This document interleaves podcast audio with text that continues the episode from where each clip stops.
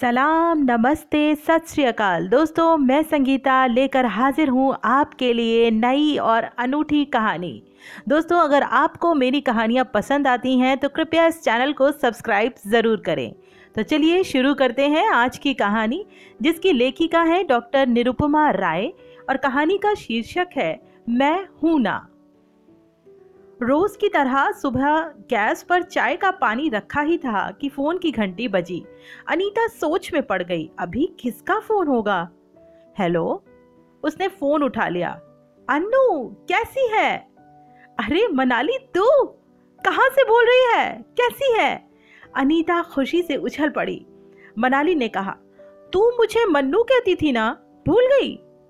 अपनी इतनी प्यारी सखी को कोई भूल सकता है क्या? कहाँ से बोल रही है? बता ना। मेरा नंबर कहाँ से ढूंढा? अरे, सब फ़ोन पर ही पूछेगी क्या? तेरे ही शहर में हूँ। शाम चार बजे तेरे घर आ रही हूँ। मनाली ने बताया तो अनीता का मन छूम उठा। घर का पता पूछकर मनाली ने फ़ोन रख दिया और अनीता विगत के मधुर दिनों की स्मृति में खो गई। मनाली, मन्नू, उसकी अभिन्न सखी, हसमुख, मिलनसार, खुलकर जीवन जीने वाली। सच। पूरे दस वर्ष जिसके साथ बिताए हो, फिर वर्षों बिछड़ने की पीड़ा सही हो, वो अगर सामने आने वाला हो तो मन आनंद के हिडोले पर सवार हो ही जाता है। आज चाय नहीं मिलेगी क्या? पति की तेज आवाज़ से अनीता की तंद्रा टूटी। अरे, चाय का पानी तो चल गया। उसने हड़बड़ाकर जल्दी जल्दी चाय बनाई और सबको उनके कमरों में रोज की तरह पहुँचा दी। फिर घर के सैकड़ों काम निपटाते हुए कब शाम हो गई पता ही नहीं चला। अन्नू, मनाली ने आते ही उसे गले से लगाकर स्नेह से भींच लिया। वाह मन्नू, कितनी फिट और स्मार्ट लग रही है। क्या फिगर है और चेहरा कितना दमक रहा है। क्या जादू है भाई? अनीता ने प्यार से गले लग लगते हुए उससे बोला, पर तू बता, तुझे क्या हो गया? निस्तेज चेहरा, पैडोल शरीर, बीमार है क्या? मनाली उसे देखकर सोच में पड़ गई थी। कॉलेज में अनीता की सुंदरता के चर्चे हुआ करते थे और आज मात्र दस वर्षों में वो कितनी बेजान और बीमार लगने लगी थी। देर रात तक दोनों सहेलियाँ सुख दुख बांटती रहीं। अनीता के दोनों बच्चे मनाली के साथ घुल मिल गए। स्नेहा आठ वर्ष की थी और अनमोल पाँच साल का। अनीता के पति मनोहर एक मल्टीनेशनल कंपनी में इंजीनियर थे। वो भी मनाली से मिलकर बहुत खुश हुए। बहुत अच्छा किया जो आप मिलने आ गई। हमारी श्रीमती जी को भी कुछ चेंज मिलेगा। सुबह मनाली सोकर उठी तो देखा अनीता किचन में व्यस्त है। दौड़ दौड़ कर सास और पति को कमरों में चाय पानी पहुँचा रही है। बच्चों को भी उनके कमरे में दूध नाश्ता पहुंचाकर काम वाली बाई को भी निर्देश देती जा रही है और स्वयं अभी तक ना ब्रश किया है और ना एक गिलास पानी ही पिया है। उठ गई मन्नू, हाथ मुँह धो ले, मैं अभी चाय लाती हूँ। अनीता ने उसे देख कर कहा तो मनाली बोली हाँ ले आ। दोनों साथ बैठकर पियेंगे। नहीं रे, अभी तू पी। मैं इनको ऑफ़िस और बच्चों को स्कूल भेजकर ही तेरे पास बैठ सकूँगी। चाय पीती हुई मनाली अनीता की हड़बड़ाहट और भाग दौड़ को बहुत ध्यान से देख रही थी। घर विभिन्न प्रकार के शोर से गूंज रहा था। बहू, गर्म पानी में नमक डालकर दो, गरारे कर लो और गीजर भी चला देना, ठीक है? फूल तोड़कर पूजा घर में रख देना और आज नाश्ते में चीले बना देना। जी माँ जी अन्नू नाश्ता बना। और मेरी वो फ़ाइल कहाँ रखी है, जो कल शाम को लाया था? देती हूँ। जल्दी नाश्ता लगा दो, देर हो जाएगी। जी, बस नहा कर आइए, सब तैयार है, जल्दी आइए। समय पर डायबिटीज़ और ब्लड प्रेशर की दवा खानी चाहिए। अनीता ने स्नेह से पति को कहा और पराठे सेकने लगी। मम्मा, मैथ की बुक नहीं मिल रही है। माँ, मेरी टाई कहाँ है? मम्मा, अनमोल मुझे मार रहा है। बीच बीच में बच्चों की आवाज़ें भी गूंज रही थी। सबका ध्यान रखती अनीता तेज़ी से काम करती जा रही थी। बीच बीच में मनाली से बातें भी कर रही थी। सुबह के दस बजे तक वो दौड़ती रही, फिर आलू के पराठे और चटनी प्लेट में परोस कर मनाली के पास ले आई। मन्नू, तू नाश्ता कर, मैं नहाकर किचन समेट कर थोड़ा पूजा पाठ कर लूँ, फिर दोनों गप्पे मारेंगे। मनाली कुछ नहीं बोली, चुपचाप अपनी सहेली को देखती रही। सब काम समेट कर जब अनिश, जब अनीता नाश्ता लेकर आई तो मनाली ने कहा, घड़ी देख अन्नू। घड़ी? हाँ बारह बजने वाले हैं। क्यों? तू रोज इसी समय नाश्ता करती है? हाँ लगभग इसी समय। डब्बे से दवा निकालते हुए अनीता ने कहा, ये तो शुगर की दवा है। तुझे भी डायबिटीज़ है? मनाली हैरान थी। हाँ पिछले वर्ष से है मन्नू। और तू बारह बजे तक भूखी रही है। काम ही इतना रहता है कि अन्नू अब मैं समझी तेरे निस्तेज चेहरे का राज। तू अपना ध्यान नहीं रखती। क्या घर के हर सदस्य की तरह तू अपना ध्यान नहीं रख सकती?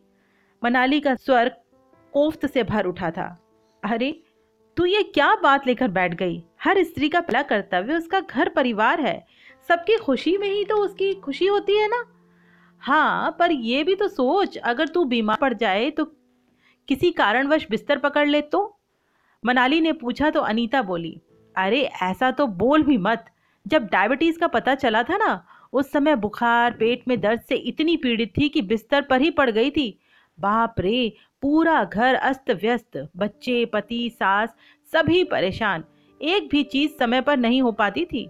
सब इतने तंग हो गए थे कि मेरे पति आज भी कहते हैं, तुम कभी बीमार मत पड़ना। अनीता ज़ोर से हंस पड़ी थी। मनाली मौन रह गई थी, पर मन ही मन सोच रही थी, कैसे अनीता को स्वयं अपना ध्यान रखना भी सिखाए। दूसरे दिन सुबह मनाली पाँच बजे ही उठ गई और ज़बरदस्ती अनीता को भी उठा दिया। आज तो संडे है ना? कुछ देर और सो लेते हैं, मन्नू। अनीता नींद की खुमारी में थी। नहीं, अभी जाग। अगले साल चालीस की हो जाएगी। अच्छा सुन, क्या तू अपनी प्यारी सखी को संडे का एक दिन उपहार में नहीं दे सकती? मनाली ने प्यार से कहा तो अनीता मुस्कुराकर बोली, तथास्तु। आज का दिन मेरा, मैं जो कहूँगी तुझे मानना पड़ेगा। वैसे भी परसों से मेरा कॉलेज खुल रहा है। परसों सुबह मुझे जाना ही होगा, ठीक है? हाँ प्रोफेसर साहिबा। अनीता ब्रश करके जल्दी से दो कप चाय बना लाई और दोनों सहेलियाँ मॉर्निंग वॉक पर निकल गईं। रोज आधे घंटे की सैर तुझे जोश से भर देगी, अन्नू। फिर घर लौटकर छह बजे से घर में काम पे लग जाना। हाँ आज वर्षों बाद सुबह की सैर का मज़ा ले हूँ। अनीता भी खुश थी। आते ही अनीता किचन में जाने लगी तो मनाली ने टोका, रुक, आज का दिन मेरे हिसाब से, भूल गई? अरे अच्छा बता, कैसे दिन की शुरुआत करूँ? पहले नहा कर आ फिर पूजा करके किचन में चली जाना। पर सबको देर हो जाएगी, समय पर चाय नाश्ता। वो हिचक रही थी। अभी छह बजकर तीस मिनट हुए हैं, सात बजे तक सब कुछ करके किचन में जाना, समझी? मनाली की बात सुनकर वो भीतर चली गई। आठ बजते बजते नाश्ता टेबल पर लग गया था। मनाली ने सबको बुला लिया और अनीता से कहा, आज तो तू भी पूजा पाठ करके तैयार है। हमारे साथ नाश्ता कर। वाह, श्रीमती जी, आप इस समय नाश्ता? अभी बारह कहाँ बजे हैं? मनोहर ने हँसते हुए कहा तो बच्चे खुश होकर बोले, वाह, मॉम, आज तुम्हारे साथ नाश्ता हमारा तो दिन बन गया। थोड़ी देर बाद मनाली ने अनीता से कहा, सच बता इतनी सुबह दवा, चाय, नाश्ता करके अच्छा लग रहा है ना? अन्नू, हम औरतें सबको हमेशा कहती रहती हैं, मैं हूँ ना, परेशान मत होना। पर एक पत्नी, एक बहू, एक माँ, कौन कहता है वो कि उसके लिए वो है, वो परेशान ना हो? कोई नहीं। जानती है क्यों? क्योंकि वो खुद अपने लिए नहीं कहती है कि मैं हूँ ना। मतलब? अनीता सोच में पड़ गई थी। पूरे घर का ध्यान रखने वाली गृहिणी स्वयं अपना ही ध्यान नहीं रखती। तो खुद को ही देख, कभी भी खाती है, ना एक्सरसाइज ना कोई रूटीन हाँ पूरा परिवार एक रूटीन पर ज़रूर चलता है। सच बता, तूने अपनी खुशी, अपने स्वास्थ्य के लिए क्या किया है अब तक? मन्नू, क्या तू अपने लिए समय निकाल पाती है? मुझे तो समय ही नहीं मिलता। अनीता ने कहा तो मनाली बोली हाँ मैं क्या, हर स्त्री अपने लिए समय निकाल पाती है।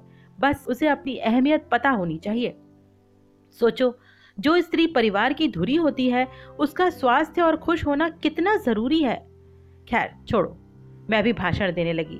कहने या सोचने से कुछ नहीं होता, करने से होता है। मुझे वचन दे कि तू अपने जीवन में पंच महामंत्र का समावेश करेगी और स्वस्थ, सुंदर जीवन का श्री गणेश करेगी। पंच महामंत्र? हाँ सुबह सैर पर जाना समय पर नाश्ता करना, व्यायाम के लिए आधे घंटे का समय ज़रूर निकालना, प्रत्येक दिन अपनी खुशी का एक काम ज़रूर करना और रोज स्वयं को आश्वस्त करना कि चाहे जैसी भी परिस्थिति हो, स्वयं अपने लिए मैं हूँ ना। वाह गुरुजी, मैं वचन देती हूँ, आज से मैं इन्हीं मंत्रों के अनुसार काम करूँगी। अनीता मनाली के गले लग गई थी और प्रशंसात्मक दृष्टि से उसे देखकर कहा था अच्छा तो तेरे अच्छे स्वास्थ्य और खूबसूरती का राज यही पाँच मंत्र हैं।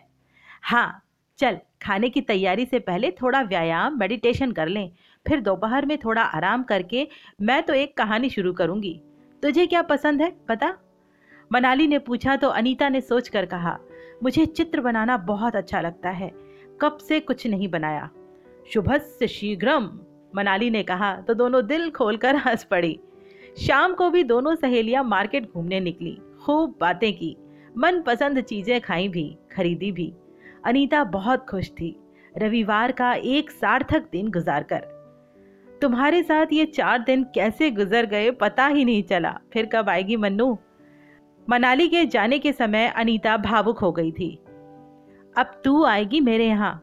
सहेलियों के साथ कुछ समय गुजारना भी तो हम स्त्रियों के लिए टॉनिक के समान है है ना? हाँ मन्नू, वचन देती हूँ, तेरे बताए पाँच मंत्रों का पालन तो करूँगी ही और टॉनिक लेने भी ज़रूर आऊँगी, क्योंकि मैं ये रहस्य जान गई हूँ कि हमारा दायित्व तो केवल हमारा परिवार ही नहीं, हम स्वयं भी हैं। आज से अपने लिए भी, मैं हूँ ना। अनीता ने ठहाका लगाया और दोनों सहेलियाँ स्नेहा लिंगन में बंध गईं। आज की कहानी यहीं तक।